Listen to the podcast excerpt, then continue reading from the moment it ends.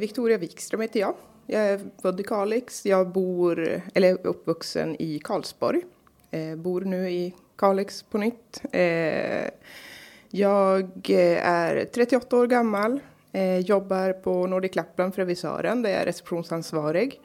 Nu så eh, är jag sedan många år tillbaka eh, även politiskt intresserad och har varit aktiv från början, sedan jag var tonåring egentligen eh, inom Unga Örnar. Där började mitt intresse och eh, sen, eh, ja, kanske 11-12 år sedan så fick jag frågan, ska inte du gå med i partiet? Mm. Där fick ni en kort bakgrund av veckans gäst här i Kalixpodden. Det är ju så att vi har en liten miniserie där ni får träffa alla nya nämndsordförande. Och Victoria Wikström kommer alltså att vara den som leder utbildningsnämnden. Det politiska intresset har du berättat lite kort i introduktionen, men vad är det som gör att du brinner för det? Ja, från start så var det ju alltid barn och ungdomsfrågorna som, som drev mig. Eh, jag nämnde Unga Örnar och det var ju främst att få ge ungdomar en röst i samhället. Eh, vi lever i en vuxenvärld och där har vi alla vuxna ett ansvar för att se till att barn blir sedda och hörda. Eh, så det är väl det främsta grunden till mitt intresse. Sen så när jag för fyra år sedan kom med i fullmäktige Kalix så fick jag ytterligare en bredd eh, när det gäller just politiken och började ja, intressera mig väldigt mycket för eh, vad är livskvalitet? Vad gör att vi väljer att vara på den plats vi befinner oss just nu och framöver? Du har ju, som du säger, en politisk bakgrund och du har jobbat som och varit vice ordförande i utbildningsnämnden. Nu går du upp till ordförandeposten. Eh, vad känner du inför det uppdraget? Eh, det känns jättespännande. Eh, det är jättesvårt att veta innan man har provat ett uppdrag vad det faktiskt innebär och vilka möjligheter som ligger bakom den rollen. Jag vet att vi har en fantastisk skola och förskola i Kalix så det känns som att eh, med alla de som arbetar inom det område och de chefer som finns så kommer de göra mitt jobb ganska enkelt. Eh, och vi har en eh, väldigt bra eh, relation i nämnden med väldigt högt i tak och vi kan vara väldigt eh, vad ska vi säga, frispråkiga med varandra. Vi kan lyfta frågor, vi kan diskutera och jag har en känsla av att den nämnden kommer fortsätta ha den stämningen. Eh, så att jag tror på det området så kommer det vara enkelt. Däremot så tror jag att det kommer vara väldigt svårt också, för vi står inför väldigt stora utmaningar vad det gäller kompetens, eh, vad heter det, kompetensförsörjningen. Eh, där har vi jättestora utmaningar. Vi har jättefina lärare i Kalix, men vi har alldeles för få som blir lärare idag. Och hela arbetsmarknaden slåss ju om arbetskraften. Så det är ju allt från skogsarbetare, busschaufförer, undersköterskor till lärare som behövs i hela arbetsmarknaden. Och det är en jätteutmaning i skolan. Skolans område är ju, precis som du beskriver, väldigt stora och breda områden. Eh, finns det några specifika områden som du känner att du gärna vill ta tag i direkt?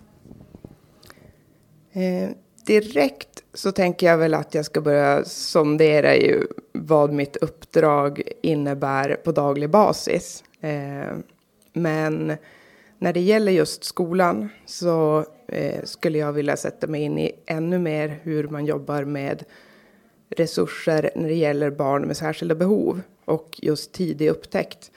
För där tror jag att vi behöver göra väldigt mycket mer och jag har en känsla av att alla pedagoger och lärare önskar ha ännu mer resurser för att jobba med de här områdena. Det är många barn som, som inte har det lätt i skolan, som kanske mår dåligt också.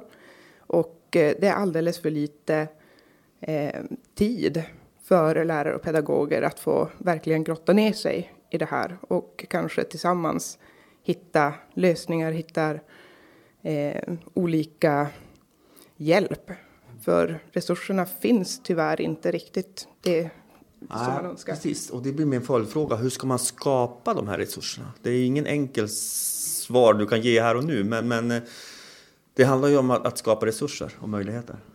Eh, nej, precis. Det är inte en jätteenkel fråga. Men eh, dels handlar det såklart om pengar. Och återigen resurser i form av personal, vilket är väldigt svårt att hitta nya. Mm. Eh, vi hoppas att eh, många mer upptäcker det fantastiska i just att jobba med barn och ungdomar. Eh, men vi får heller inte glömma bort de vuxna. Eh, för där är det också många som inte har det så himla lätt med att skola om sig som vuxen mitt i livet. Eh, men eh, främst så vill jag nog ändå trycka på eh, de små barnen och de tidiga upptäckterna. Om vi ser det lite grann i ett större perspektiv, eh, en kommun är ju en helhet.